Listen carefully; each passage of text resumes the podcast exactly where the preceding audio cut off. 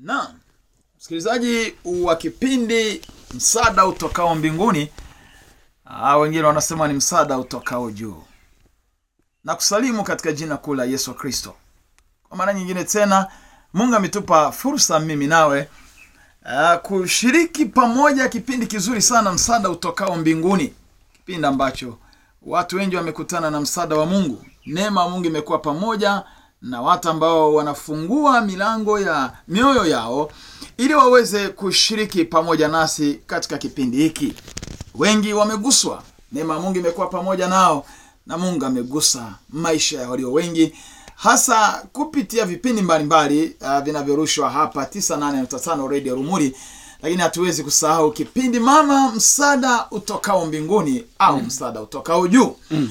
Studioni si haba, niko na watumishi wa Mungu au niseme jopo la watumishi wa Mungu tutakao kuendeshea kipindi kimsada utokao mbinguni. Tunasema watu wale waliotembea katika giza, nuru ya Kristo imewaijilia.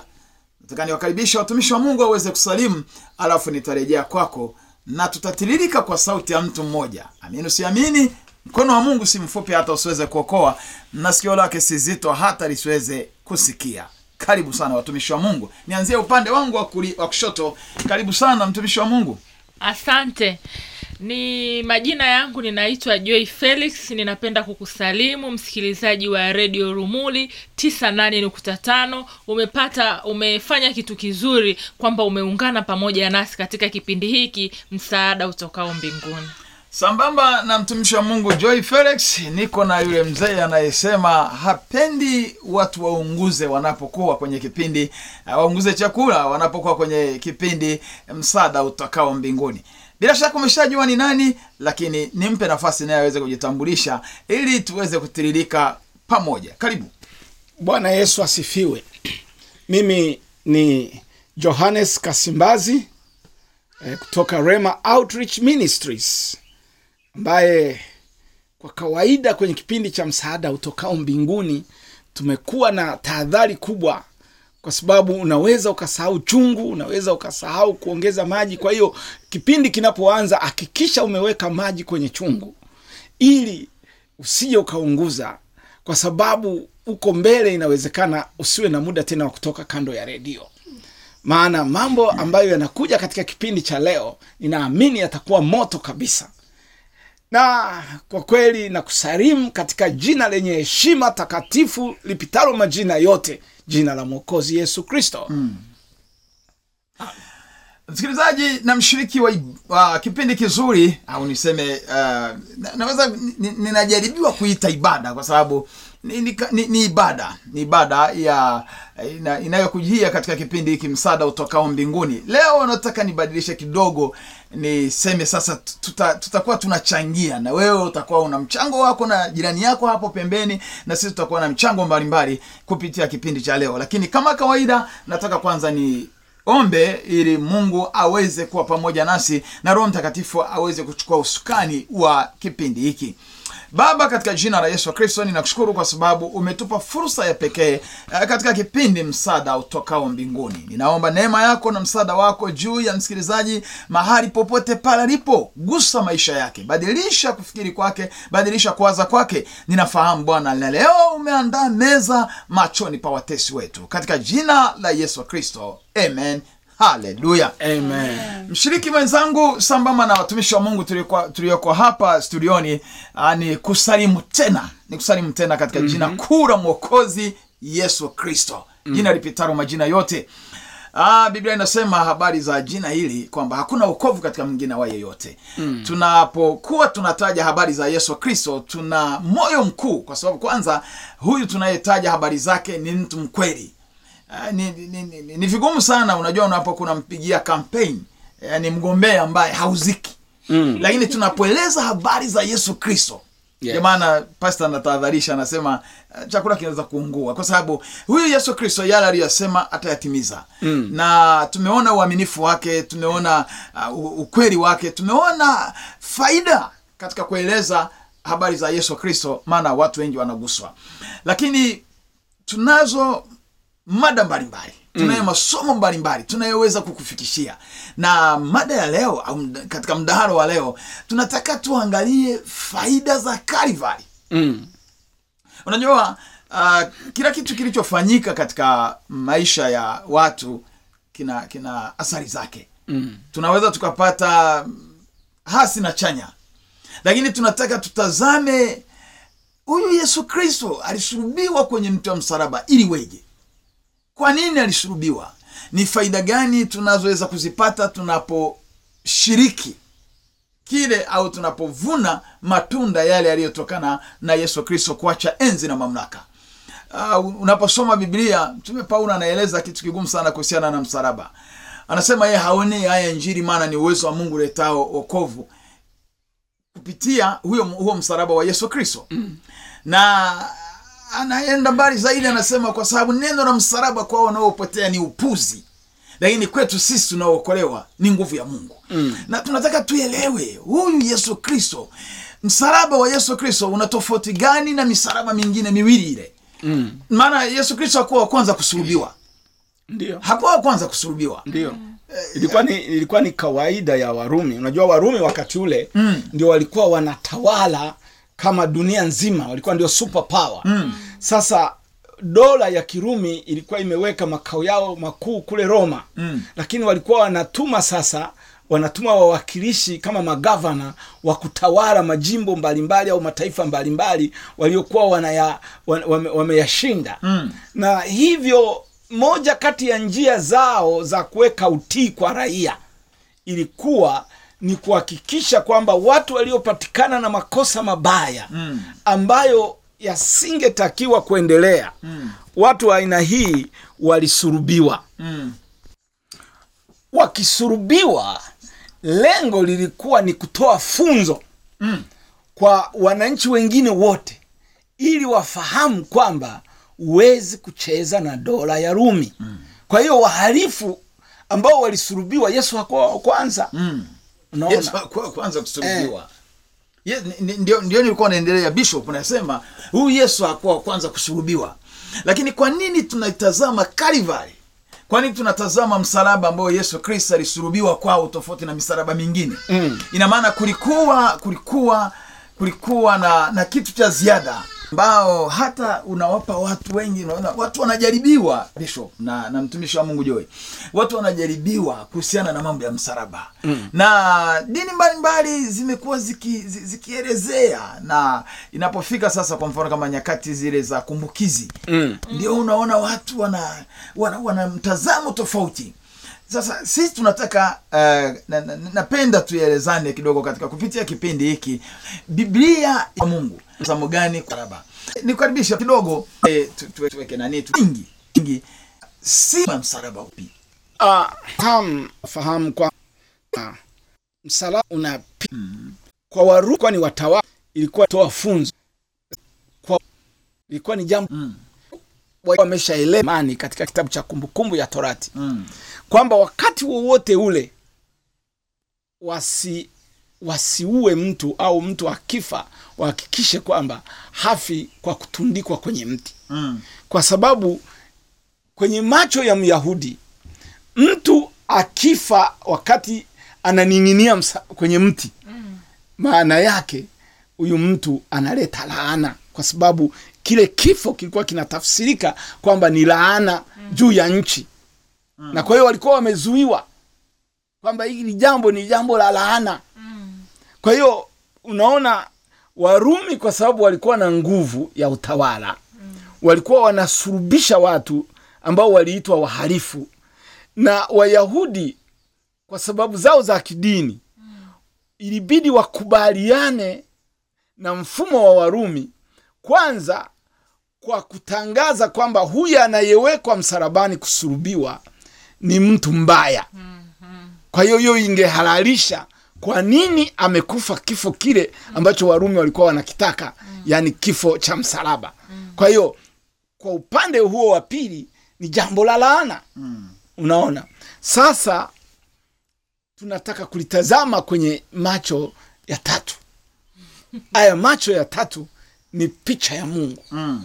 Mungu anatazamaje msalaba? Hmm. unaona? Kwa sababu kitu ambacho tunakiona hapa wasomaji wa bibilia wanaelewa kwamba yesu alichungulia ile picha nzima ya msalaba. Mm. ni kama kitu kilikuwa kinafunuliwa taratibu kwenye macho ya yesu. Yeye alijua kwamba anakuja ulimwenguni na anakuja kwa ajili ya kushughulika na dhambi za wanadamu Mm. hata wakati mwingine alisema ni kwa ajili ya jambo hili mimi nilizaliwa kisoma katika kitabu cha yohana kwa mfano Mm. sura ile ya kumi na kumi na mbili Mm. yesu anataja kabisa anasema mimi najua nimezaliwa kwa ajili ya saa kama hiyo Mm. unaona kwa hiyo alikuwa anafahamu hata wakati mwingine alikuwa anawaambia wanafunzi kwamba mimi nitasurubiwa nitakufa Mm. alijua ni kwa ajili ya dhambi za wanadamu mwandishi wa kitabu cha waibrania anasema yeye alipokuwa anazaliwa alisema eh, kwamba ni mimi nimekuja niwe kafara hmm. nimekuja eh, nimechukua mwili wa, wa kibinadamu hmm. ili niweze kuwa kafara kwa ajili ya walimwengu hmm. unaona kwa hiyo yesu alifahamu lakini usiku mmoja kabla ya kule kuteseka kwake msalabani ndio yesu alipata picha kamili Mm. ya kitu cha msalaba kwenye macho ya mungu. Mm. kwa sababu bibilia inasema yesu alipopata ile picha yenyewe hata yeye mwenyewe alitamani kuto, ku, ku, kujichomoa. Mm. alisema amna hii hii haiwezekani. Kama kama ndio hivi unaona getsemani ndio inayotupa picha ya msalaba. Unaona kwa sababu biblia inasema katika hizi hizi injili zote injili ya matayo injili ya luka eh, sura ya ishirini nadhani sura ya luka 22. ishirini na mbili na hata matayo sura ya ishirini na sita anaeleza kwamba yesu baada ya ile karamu aliondoka na wanafunzi wake akaenda bustanini kuomba. Unaona? Sa yohana anaeleza kwenye yale maombi anasema kabla ya maombi ile picha ilivyoanza kufunuliwa yesu alipata dhiki na akasema yeye yesu mwenyewe mimi si- sijamsikia yesu akizungumza maneno maneno magumu magumu juu ya maisha yake na mambo ya kukata tamaa yaani ukimsikiliza yesu mara zote yesu alikuwa na uhakika na mambo anayoyafanya hmm. lakini katika hii unamsikia anawaambia wanafunzi anasema roho yangu sasa imedhikika Mm. Kiasi cha kufa. Mm. ni mara ya kwanza unamsikia yesu anajizungumzia mambo kama hayo. Kila mara alikuwa anasema mimi niko na baba hivi eh, tu- tu- tuna umoja na hivi. Lakini kwa mara ya kwanza anaanza kuona uhalisi. Anasema ile dhiki ambayo ilitokana na kuona picha nzima ya msalaba. Mm. anasema inatosha kuua mtu. Najua mtu unaweza ukaona vitu vigumu ukafa. Mm. unaona yesu alianza kudhikika pale ukisoma eh, katika kitabu cha Yohana eh, yohana Mm. yohana pale Mm. bishop unafikiri ni, ni, ni, ni matayo ni matayo Eh. Ah, hebu soma hapo matayo Mathayo. na sita matayo ishiri na sita anasema uh, nianzie mstari wa thelathini na nane ndipo akawaambia roho yangu ina huzuni nyingi kiasi cha kufa yesu akajitamkia sasa. Yaani tunamsikia huyu ndiye alikuwa faraja ya ulimwengu. Mm. siku zote anafariji kule naini wapi wapi. Safari hii akajisemea mwenyewe kwamba na hakuambia wanafunzi wote. Biblia nasema thelathini nasema akamchukua petro na wale wana wawili wa zebedayo. Basi. Alijua akiwaambia wote kambi nzima itataharuki.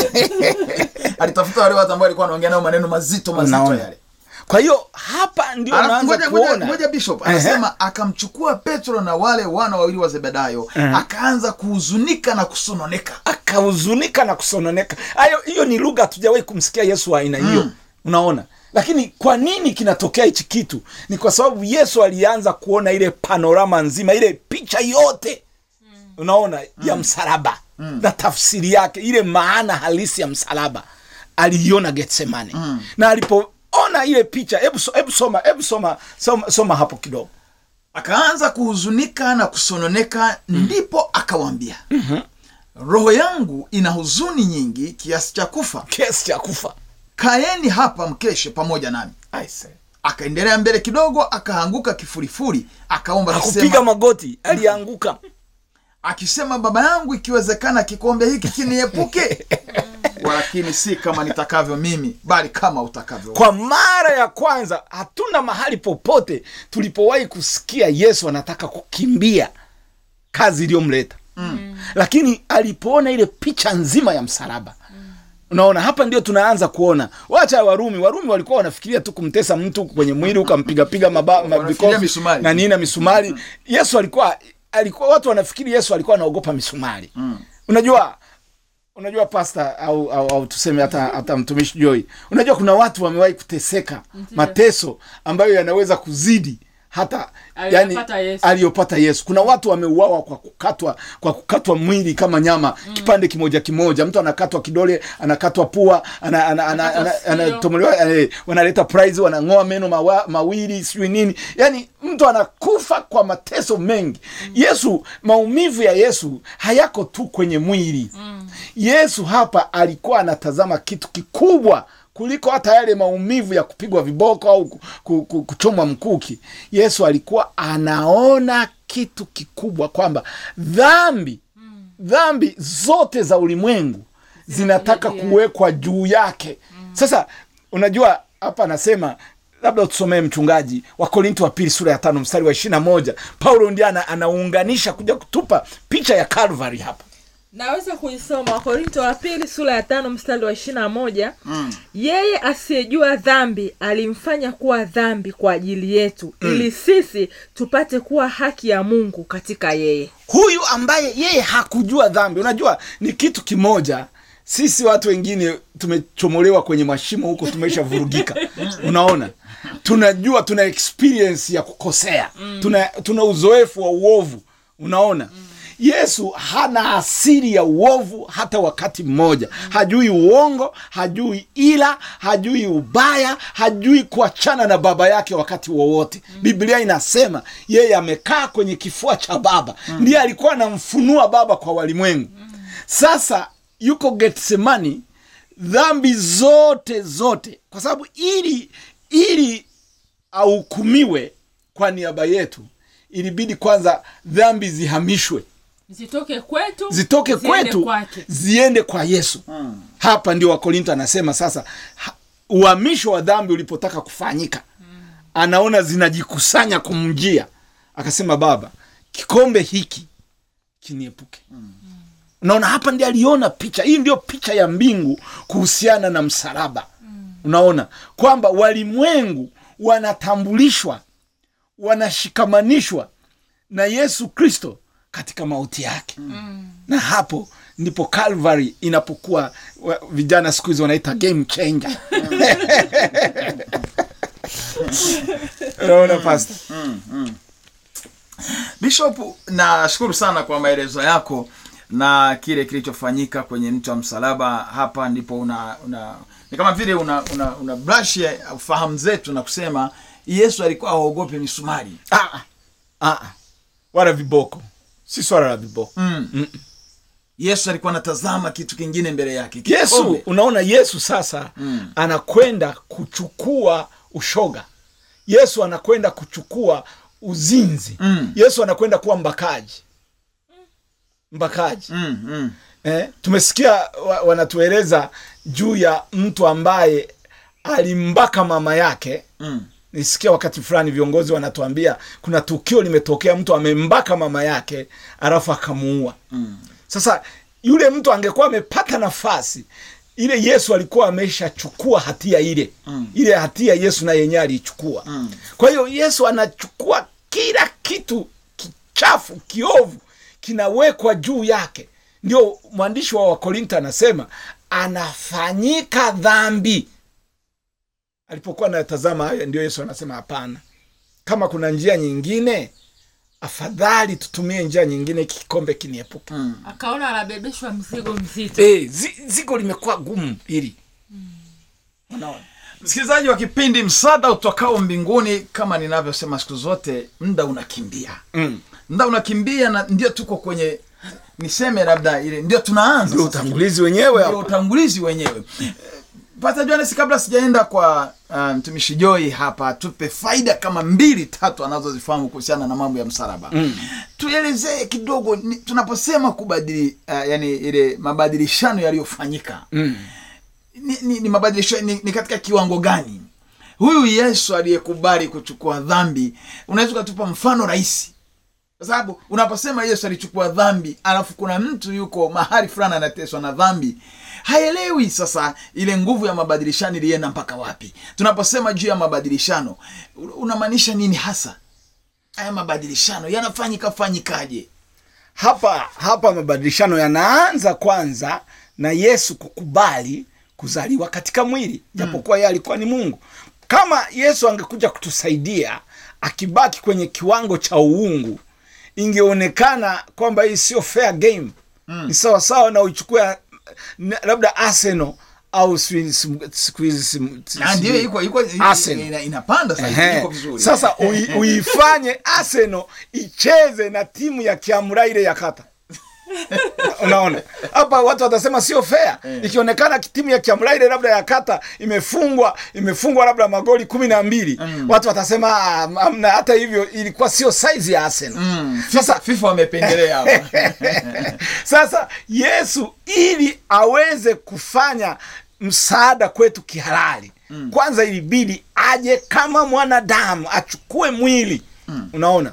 Amechukua mwili amekubali kuwa mwanadamu lakini kutokea hapo sasa yesu mwenyewe unaona anajitambulisha Mm.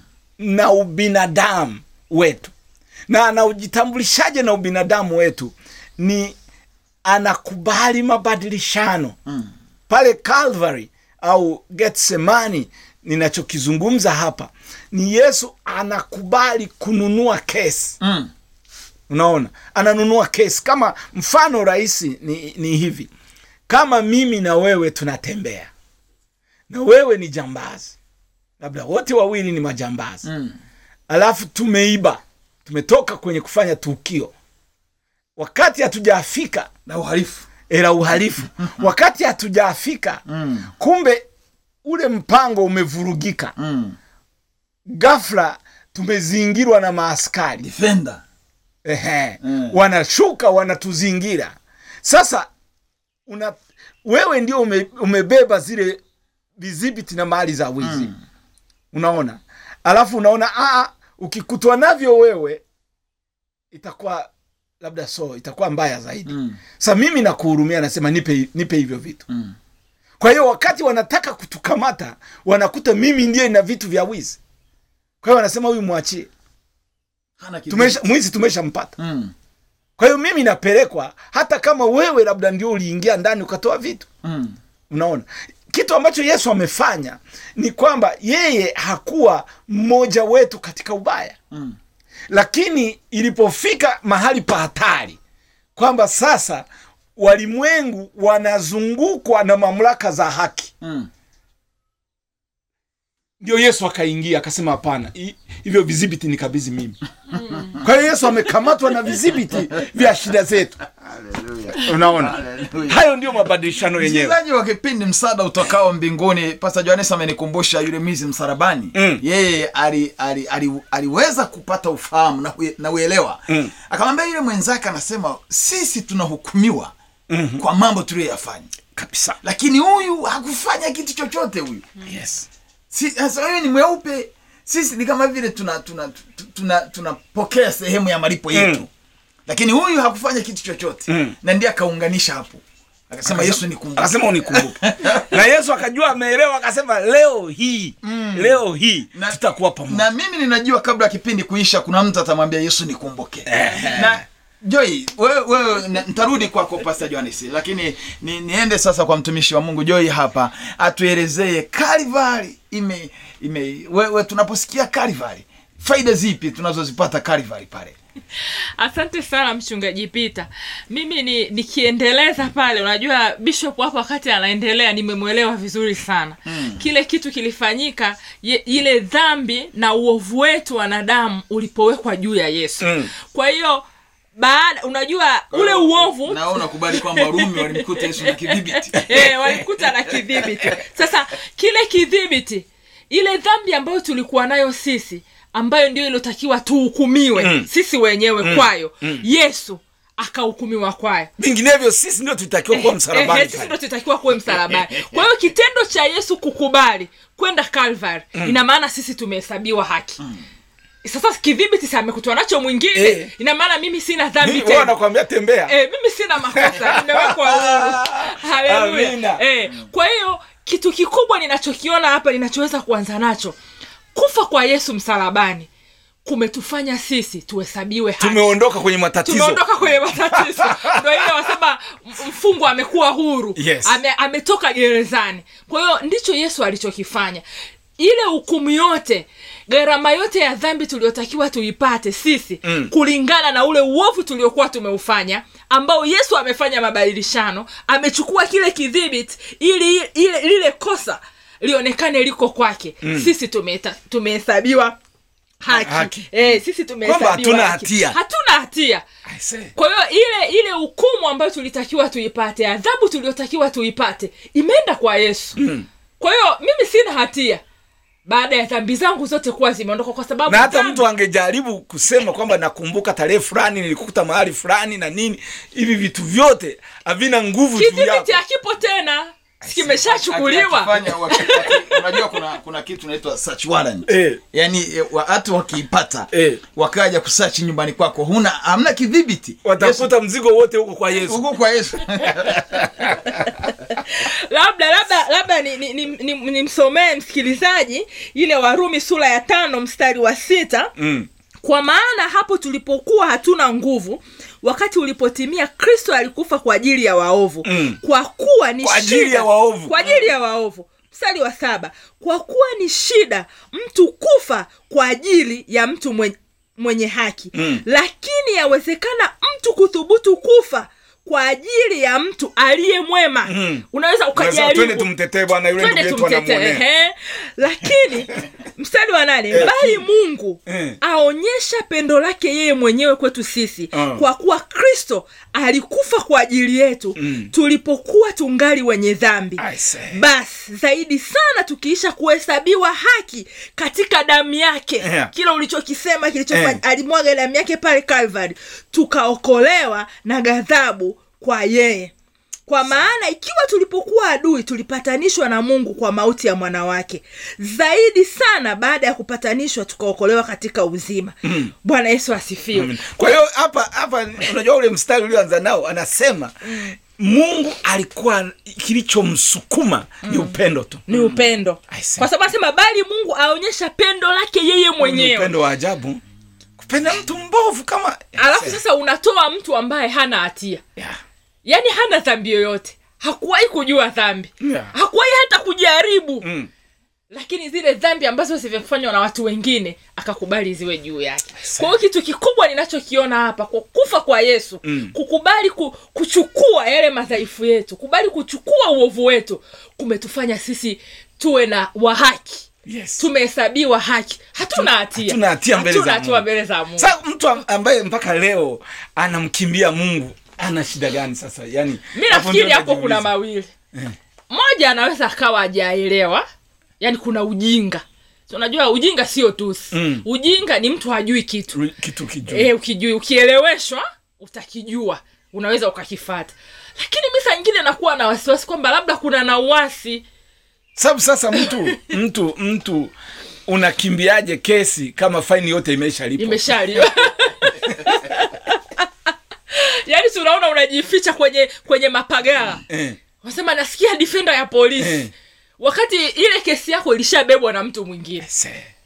Nafikiri Pastor Peter hapa mimi nafikiri ndio tuna deni. La kwenda vijijini na mijini na kila mahali kuambia watu kwamba ile so yesu ameimaliza. Na na nakumbuka nakumbuka nimeanza kukumbuka kitu fulani mimi na, kama nilikuwa nimezaliwa labda nilikuwa mdogo kulikuwa kuna ile kodi ya kichwa. Mm. si watu walikuwa wanajificha walikuwa wanajificha siku tatu mtu amekimbia polini sasa hiki unachokisema ni kama tayari mtu alishalipiwa kodi ile ya kichwa. Alafu mtu bado yuko polini amejificha. Au amelala juu ya dari. Uliza kama mgambo. anauliza sema ni, anauliza watoto ni, ni, niangalizie kama mgambo ameshaondoka. Kumbe ameshalipiwa lakini ye hajui. Sasa mimi nadhani nadhani kazi moja tulionayo kubwa mm. ndio hii kuambia watu kwamba jamani wewe usiangaike mm. ule ukaaba uliokuwa unakutesa ulevi sijui hizo hayo mambo yote yesu amekwisha lipa hilo hiyo deni. Hilo deni wewe una hatia Pastor Johannes, nafikiri kabla tujapata point nyingine Mm. hapa ya kwanza, unajua uh, msikilizaji wangu ni kwamba uh, kupitia kipindi hiki msaada utokao mbinguni tumeelewa kwanza yale mabadilishano mm. kile ambacho Yesu alifanya kwa ajili yetu na tunaanza sasa kupata faida moja baada ya nyingine Mm. sasa kabla hatujapata hii ya kwanza kwanza tumehesabiwa haki Mm. tumehesabiwa haki unajua unapokubali kuokoka unapokubali unapokubaliana na ule msamaha Mm. Wewe yesu unampa dhambi zako alafu yeye anakupa haki yake Mm. hapo unahesabiwa haki sasa kabla hatujapata nyingine kuna wimbo mmoja mzuri nilikuwa naupenda mm. wimbo niliuimba kabla sijaokoka lakini baada ya kuokoka nikaanza kuelewa nguvu yake Mm. huu wimbo unasema uh, unasema juu ya msalaba Mm. uh, ana, anaeleza hapa ni kwenye vile vitabu vya nyimbo za wokovu. Nyimbo za unajua kuna nyimbo za wokovu? Alafu nilikuwa naziimba kabla ya kuokoka. Unaimba nyimbo za ushujaa wakati wewe ni mwoga. Yaani unaimba nyimbo za washujaa Eh. za mashujaa. Wakati umejificha. Wakati Umejificha. unarudi nyuma. Sasa huu wimbo ni, ni kwenye nyimbo za wokovu unapatikana kwenye mia mbili na ishirini na tisa. Mm. unaitwa juu ya mlima. Juu ya mlima. Anasema juu ya mlima uliwekwa mti. Mhm. Uliodharauliwa. Mm. msalaba huo ninaupenda sana hapo yesu katufiria sasa wanasema naupenda msalaba huu nitashinda kwa nguvu zake. Naupenda msalaba huu taji nitapewa juu lakini kuna kuna kuna kuna beti moja unanigusa sana. Mm. anasema naona uzuri wa msalaba huu. Naona uzuri wa msalaba huu. Damu ilipomwagika. Hapo Bwana Yesu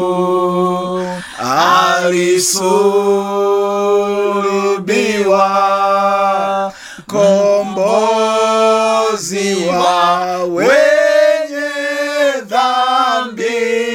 Inawezekana sauti imekosewa, inawezekana kabisa, Lakini maneno ya- lakini maneno ni mazito. Inawezekana kabisa tumekosea kwenye maneno, Kwenye kwenye, kwenye, kwenye sauti, lakini maneno ni mazito. nasema naupenda msalaba huu Mstari wa nne anasema nitanyenyekea penye msalaba. mm. ubeti wanne anasema nitanyenyekea penye msalaba kuyavumilia yote nitakaribishwa na yesu mbinguni kwenye utukufu Milele. wa milele ah, sasa sasa inawezekana kuna mtu anataka tumwongoze sara sasa hivi anasema labda kuja kufika mmalize kipindi. Mimi, mimi nitakuwaje? Eh, alafu yeye unaweza ukakuta ni mtu ambaye unaposema unajua unaposema kodi ya kichwa. Mm. unaweza ukakuta ni mtu anateswa na ulevi hivi tunavyoongea unaweza kukuta kuna mtu anateswa na ulevi. Na jamaa karibu anampitia. E, na kuna mtu ana- ana- anangoja appointment. Mida hii Mida mida hii wana miadi wanatakiwa waende sehemu fulani. Kwao ni, ni, ni kumuwai Anasumbuka- anasumbuka na kodi ya kichwa. Wewe ambaye ulikuwa na miadi ya kwenda baa hebu unisikilize. Hakuna sababu ya kuendelea kuteseka wakati yesu amekwisha lipa hiyo gharama. ni upi pasa ni kwamba akija huyo mtu ambaye walikuwa na miadi atakuta hana kidhibiti misidikoro zangu zote hujaziona sa mimi sikuziona. Jana situliongea nini sa ni mambo ya jana nimeshakuwa kiumbe kipya. Anasema juu ya msalaba. Nimekutana na yesu kristo. Na yesu wa calvary. E, nimegundua kwamba nasumbuliwa na kodi ya kichwa. Lakini kumbe kuna mtu alishalipa. Wewe ambaye uko tayari kumpa yesu moyo wako unasema kwa kweli sitaki kuendelea kuwa na hatia. Nimemkimbia mungu siku nyingi. Mm. kila mara mambo ya mungu yalikuwa yakianza najisikia vibaya kwa sababu maisha yangu yalikuwa mabovu. Sasa nimeelewa kwamba yesu amenilipia gharama. Mm. ninataka sasa jambo hilo lifanyike katika moyo wangu nijiunganishe na yesu kwa njia ya imani. Basi unaweza kuomba nasi sala hii wakati huu wakati kipindi kinaendelea. Hebu omba sala hii. Sema mungu baba ninakuja mbele zako. Ninaomba unisamehe dhambi zangu zote. Na sasa ninaufungua moyo wangu. Ninajiunganisha nawe bwana yesu.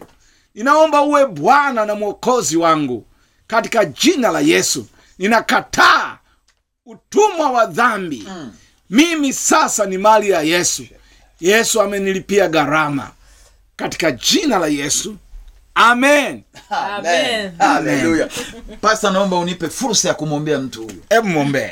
Baba katika jina la yesu kristo ninakushukuru kwa sababu mtu huyu ambaye amekubali kukupa maisha yake amesamehewa dhambi.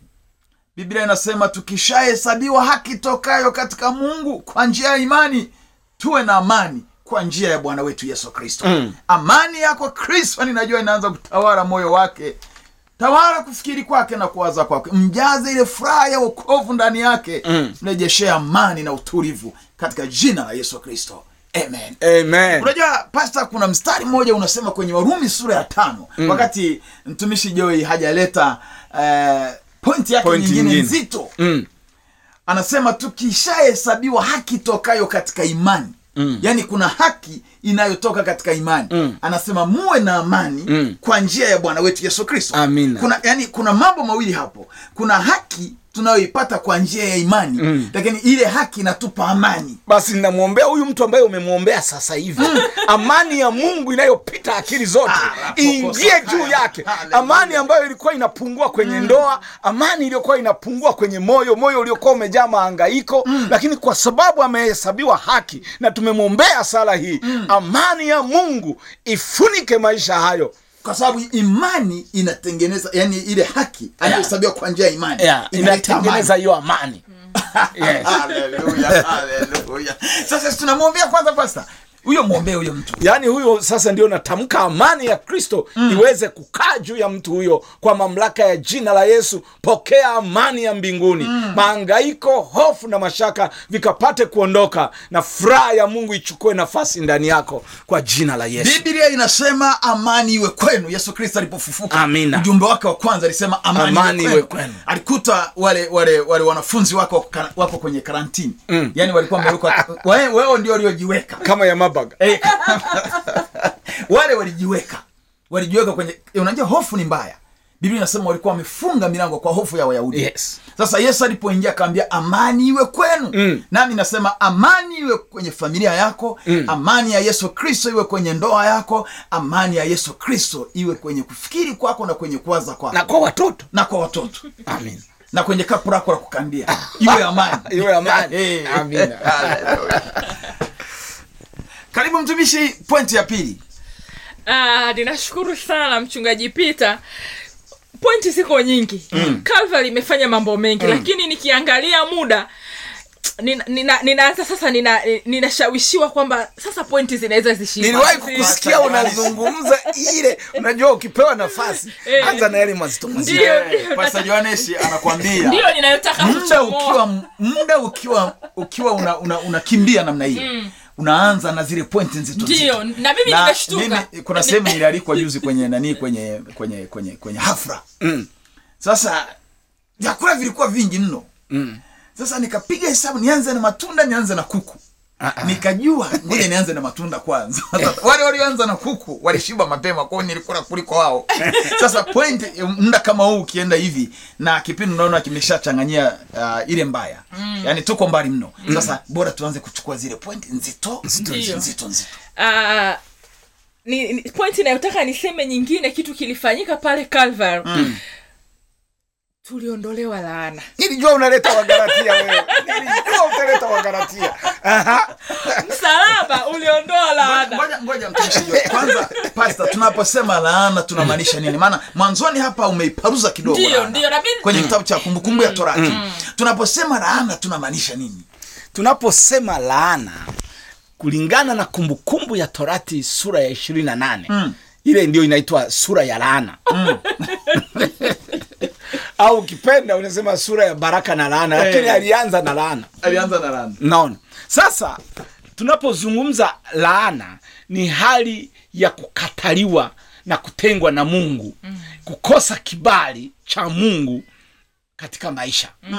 Na ikienda inaweza kuvuta kwa umbali mrefu ikakuingiza katika umilele.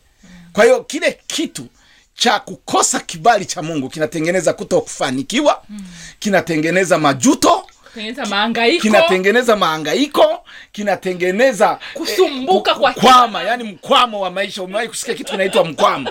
Unajaribu kufanya vitu vinakataa. Unaona? Kama ume, ume, ume, ume, umekwama kwenye tope. Mm. sasa ile ile ni ni ni, ni, ni povu la laana. Sasa pasta kamusi moja inapokuwa inafafanua laana inasema ni kukosa neema za mora hiyo ni kamusi ya kiswahili. Eh. kukosa neema za moyo. Eh, au ghadhabu ya mungu. Ghadhabu ya mungu iko juu ya mtu.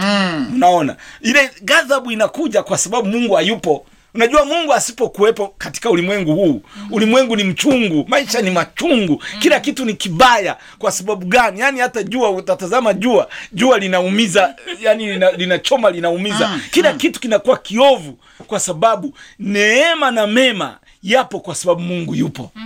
Ndugu zangu wana- waislamu wanakuambia mora hajamlingania. Twende kwenye laana hii. Eh, eh, hapo kwenye la hii Calvary imetuondolea laana. Laana. Na- laana. Na, na unajua siku hizi laana ni somo ni kubwa. kubwa. Na, na, na, na, na namna ya ku, ya kushughulikia laana sasa hivi imekuwa ni kama kitu ki, kigumu sana.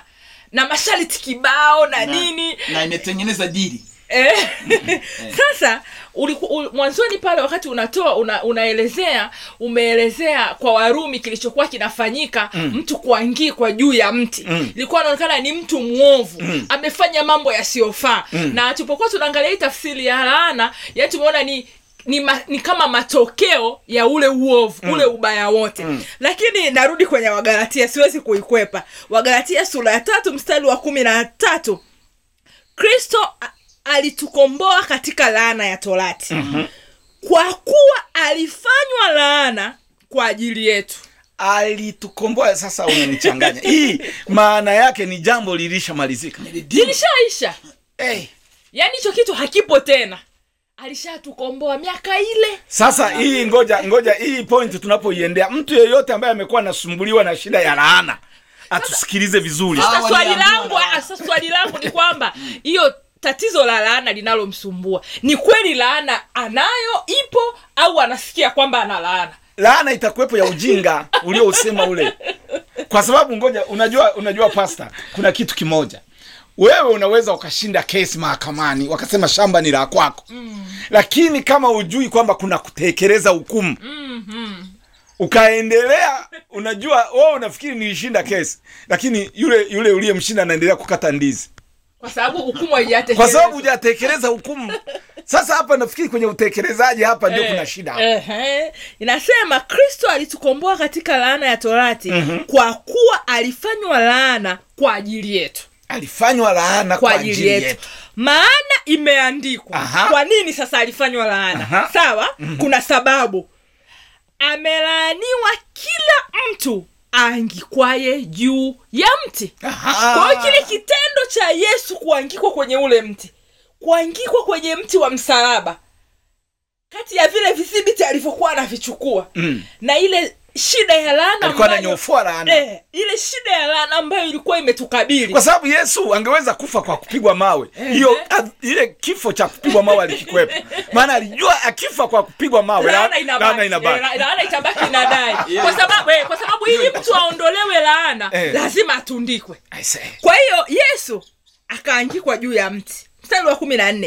Ili kwamba sasa unaona wakati tunafafanua habari ya laana mm. tumeonyesha kukwama kuto kufanikiwa kwa maneno mepesi mtu ukiambiwa taja kinyume cha laana Mm. ntasema ni baraka ni baraka sawa Sawa. kwa hiyo asema ili kwamba baraka ya ibrahimu mm-hmm. iwafikirie mataifa katika kristo yesu Amina. tupate kupokea ahadi ya roho kwa njia ya imani. Kwa njia ya imani. Kwa hiyo haya mambo yote tunayoyajadili Mm. tunayapata kwa njia ya imani. Imani ikikosa laana inabaki. Inabaki pale pale. Kwa sababu hatu- hatuamini kama yesu kristo alikufa msalabani. Kwa hiyo mtu akiwa anaamini kwamba kwa mfano mtu akija kwako akakuaminisha kwamba laana yako yesu a, a, ambayo biblia inasema yesu alichukua hiyo laana. Lakini yule akakuaminisha kwamba ile laana bado unayo.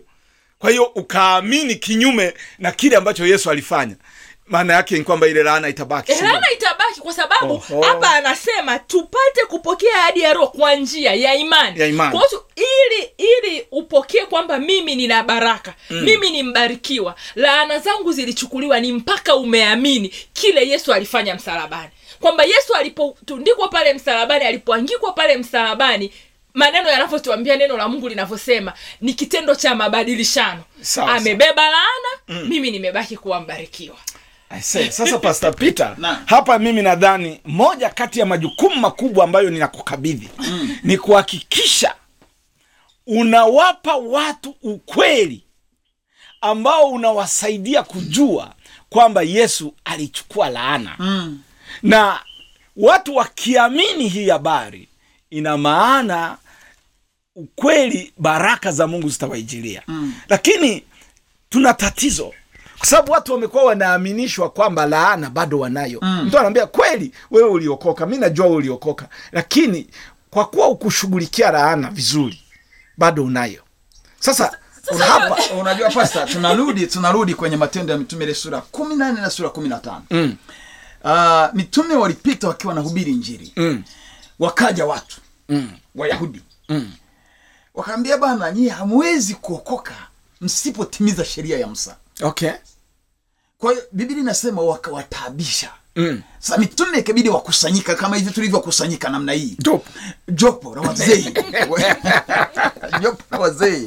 Wakasema kwa nini mnataka kuwatwisha kongwa zito ambalo baba zetu hata wakuchukua kwa sababu unafahamu pasta katika ma, katika katika karne ya ishirina moja mm. We unapopambana kutaka kuonyesha, kuonyesha watu kazi yesu kristo aliyofanya kwa ajili ya maisha yao mm. wengine wanaweka mizigo mizito juu yao kwa sababu ya faida mm -hmm. mm. na, na, we mwenyewe naona umeshtuka na wewe nasema hivi unajua uh, wa, wa, wale watu ambao mungu wao ni tumbo Mm. wale watu ambao wana faida kwenye mafundisho na mateso ya watu. Na mateso ya watu. Wananufaika kwa mateso ya watu. Wananufaika kwa sababu ya mateso ya watu. Wao wanajua wakiwaonyesha watu kwamba wako huru. Mm. shida yao siku zote ili waendelee kuwa miliki ni kuwaonyesha kwamba wako gerezani. Mm. ili wawe wanawaletea ingawa wanafaidi kuliko wafungwa. Mm. yaani hawa watu wana, ni kama vile wanawaletea uh, unajua mfungwa akiwa gerezani furaha yake. Mi nimewahi kufungwa furaha ya mfungwa ni kusikia jina lake linaitwa jumamosi. Kwamba kuna na jumapili kuna mtu amekuja kumtembelea. Aha. sasa hawa watumishi baadhi ya watumishi sio wote baadhi ya watumishi ni kufundisha watu kwamba wanalaana ili wawe wanawatembelea siku moja moja jumamosi ingawa wanafaidi kuliko wale watu wako gerezani. Kwa sababu lakini unajua unaanza kunishtua hapa. Hivi watu wanaosema kwamba labda wanavunja laana kwenye maisha ya watu wengine. Mm, sasa wakishaivunja sita- inatakiwa kuwa imevunjika. Ah, yaani ya ukoo ikivunjika ya ukoo Eh. inakuja umaskini. Yani kila kila Kila siku kuna laana. kwa hiyo niyo kutembea kila jumamosi kila jumamosi kwa jumamosi kutembelea mfungo kumbe umenielewa. Wale wavunjaji wa laana. Hawakubali kwamba nimeivunja imeisha sasa ikiisha hautarudi. moja moja. Unavunja ya magonjwa unaacha ya umaskini mimi mimi nimewahi kusema nimewahi kusema pasta na nina ujasiri wa kurudia kwamba hawa watu wanaowambia watu kwamba wanakomboa nyayo nyayo zao kwamba kuna ibada ya kukomboa nyayo. Mm. ukweli ni kwamba nyayo hazijatekwa. Kilichotekwa ni akili. Akili. Akili ndi imetekwa. Kwa sababu ukikomboa nyayo bila kukomboa akili yule mtu anaendelea kukaa gerezani na wao Akili- wanajua. akili inaendelea kumwambia kwamba bado kuna laana. Eh, na wao wanajua hawawezi kugusia akili. Kwa sababu ukikombolewa akili hutarudi. Utarudi ndio sasa si wanasema yani ile ujinga unakuwa umeondoka unapata ufahamu sasa. ufahamu unakuja na ndicho sasa tunachofahamu kristo alitukomboa katika laana ya torati. Miaka kama saba iliyopita nilisikia unafafanua una, una lile neno redeem mm. Kama miaka kama saba au nane hivi ukawa unafundisha ile redeem kwamba ile ni full payment. Mm. Nilisikia unaeleza kwenye kijiriki ukalidadavua vizuri ukalileta kwamba ile ni full payment.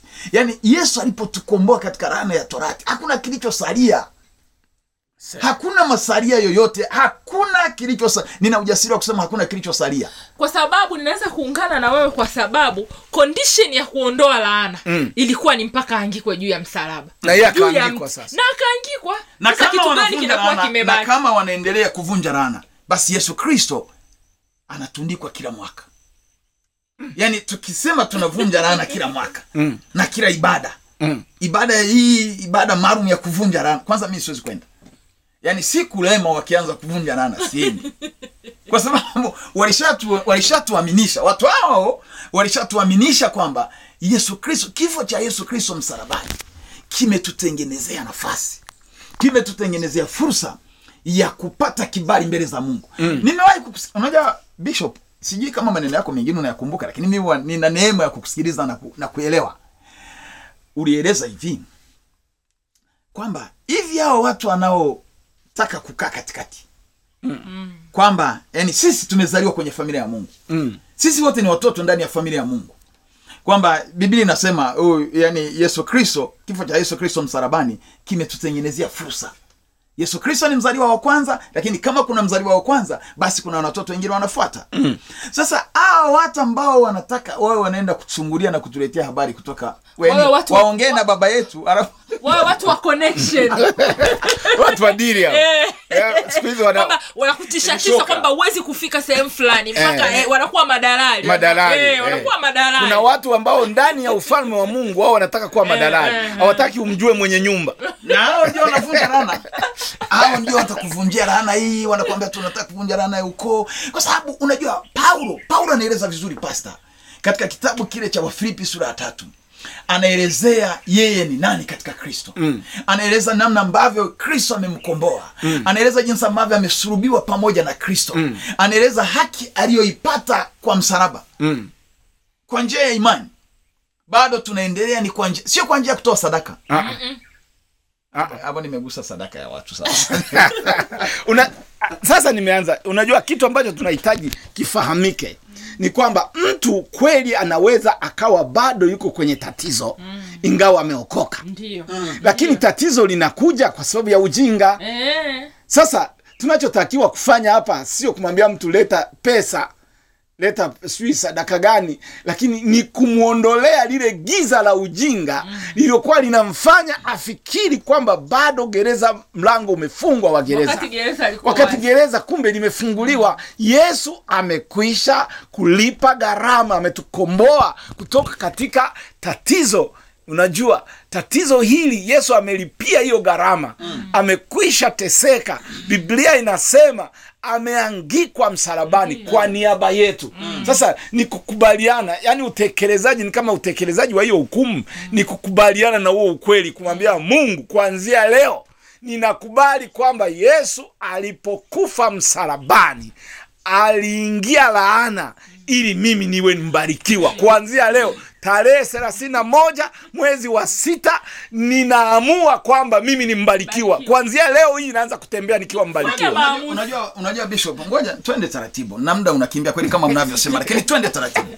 Unajua kabla kabla paulo haja haja hajaeleza maneno mazito hayo kwamba kristo alitukomboa katika laana ya torati mm. sura ya tatu alikuwa anagombana na wagalatia. Mm. anasema ni nani aliyewaroga nyie wagalatia msiokuwa na ni nani amewaroga kwa sababu kristo amewekwa wazi mm. mbele yenu. Kwamba amesurubiwa. Kwamba amesulubiwa na mmeshuhudia. Na mmeshuhudia mmeona kabisa kwamba kifo cha yesu kristo msalabani kimeondoa laana alafu sasa mtaka kurudi kwenye sheria. Anasema mnataka kurudi kushika sheria. Tena hapa wagalatia ulikuwa unasoma niliona ule mstari mwingine unasema wanaotaka sheria au ndio wabaki na laana anzia zao? mstari wa kumi. Anzia mstari wa kumi tumalize kwa sababu muda unakimbia kweli kweli. Lakini tu, tu, tuanzie mstari wa kumi. Kwa sababu unajua hizi sheria hizi sheria sheria hizi na zenyewe zina mgogoro.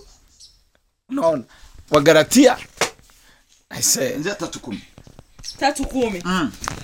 kwa maana wale wote walio wa matendo ya sheria mm. wako chini ya laana Aha. maana imeandikwa amelaaniwa kila mtu asiyedumu katika yote yaliyoandikwa katika kitabu cha torati ayafanye mstari wa kumi na moja ni dhahiri ya kwamba hakuna mtu ahesabiwaye haki mbele za mungu katika sheria kwa sababu mwenye haki ataishi kwa imani okay. Okay. endelea na torati haikuja kwa imani Mm. bali ayetendaye hayo Ataishi katika hayo. Anayetaka kudumu kwenye tora ashike sheria huko.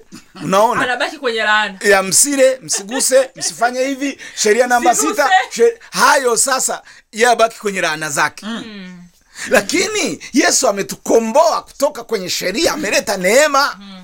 kwamba mtu yeyote atakayeangalia unajua yesu eh, yohana alichora picha nzuri sana mm. katika kitabu cha yohana sura ya tatu akasema kama vile musa alivyopewa nyoka wa shaba mm. akamwinua mbele ya watu. alimsikia yesu. Alimsikia yesu anaandika maneno alikuwa amesikia yesu. eh. kama msa alivyoinua nyoka wa shaba mm. ndivyo mwana wa adamu naye anainuliwa.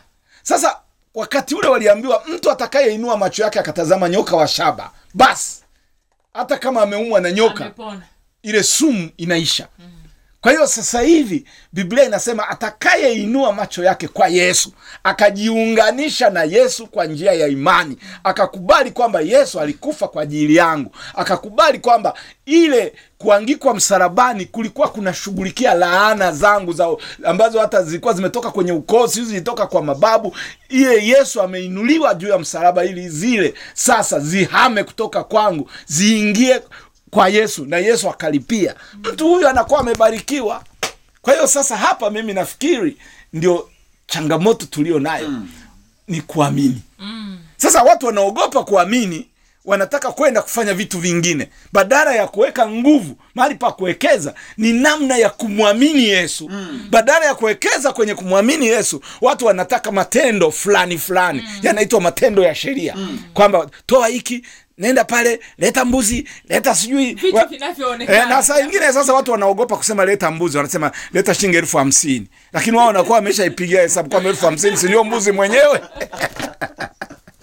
Msikilizaji wa kipindi msaada utokao mbinguni mda ni ukuta kabisa. Tukishinda nao tunaweza kuumia.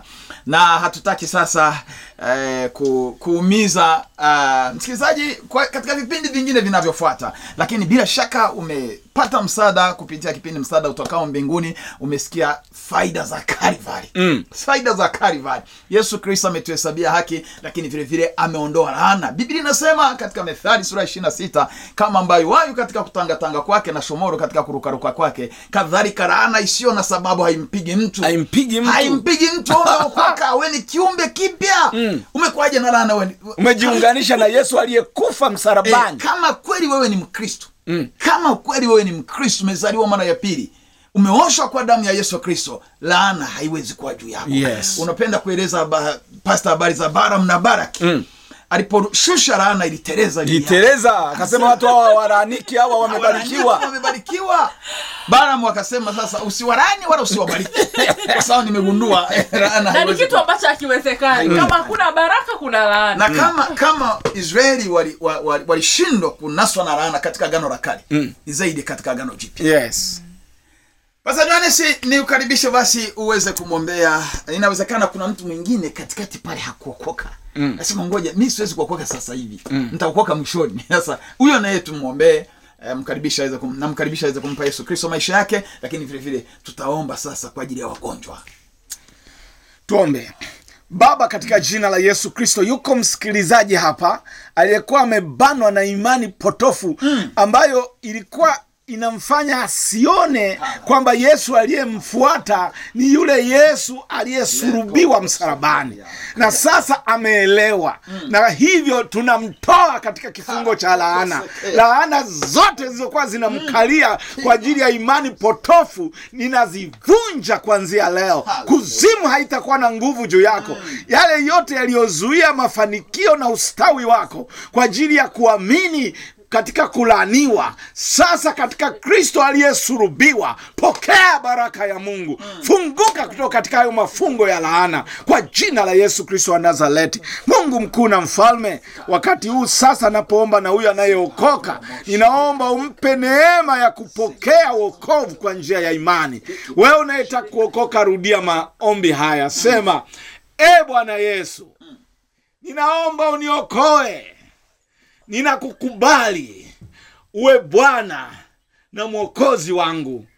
Kuanzia leo mimi ni mali yako katika jina la yesu. Amen. Baba asante kwa ajili ya msikilizaji huyu ambaye amesikiliza maombi na kuyapokea. Nami namwachia neema na baraka na kama kulikuwa na mgonjwa we mgonjwa weka mkono wako kifuani. Ninaachilia nguvu ya uzima katika jina la yesu. Ninavunja vifungo vya mateso ya magonjwa juu ya mtu huyo. Funguka katika jina la yesu. Pokea uzima unaotokana na kifo cha kristo calvary. Katika jina la yesu uwe mzima. Amen msikilizaji wa kipindi msaada utokao mbinguni sina la ziada kwa wakati huu lakini bila shaka umebakia na baraka mbili. Umehesabiwa haki ulipompa yesu kristo maisha yako lakini na laana haina nguvu juu yako kwa sababu kristo alitukomboa katika laana ya torati.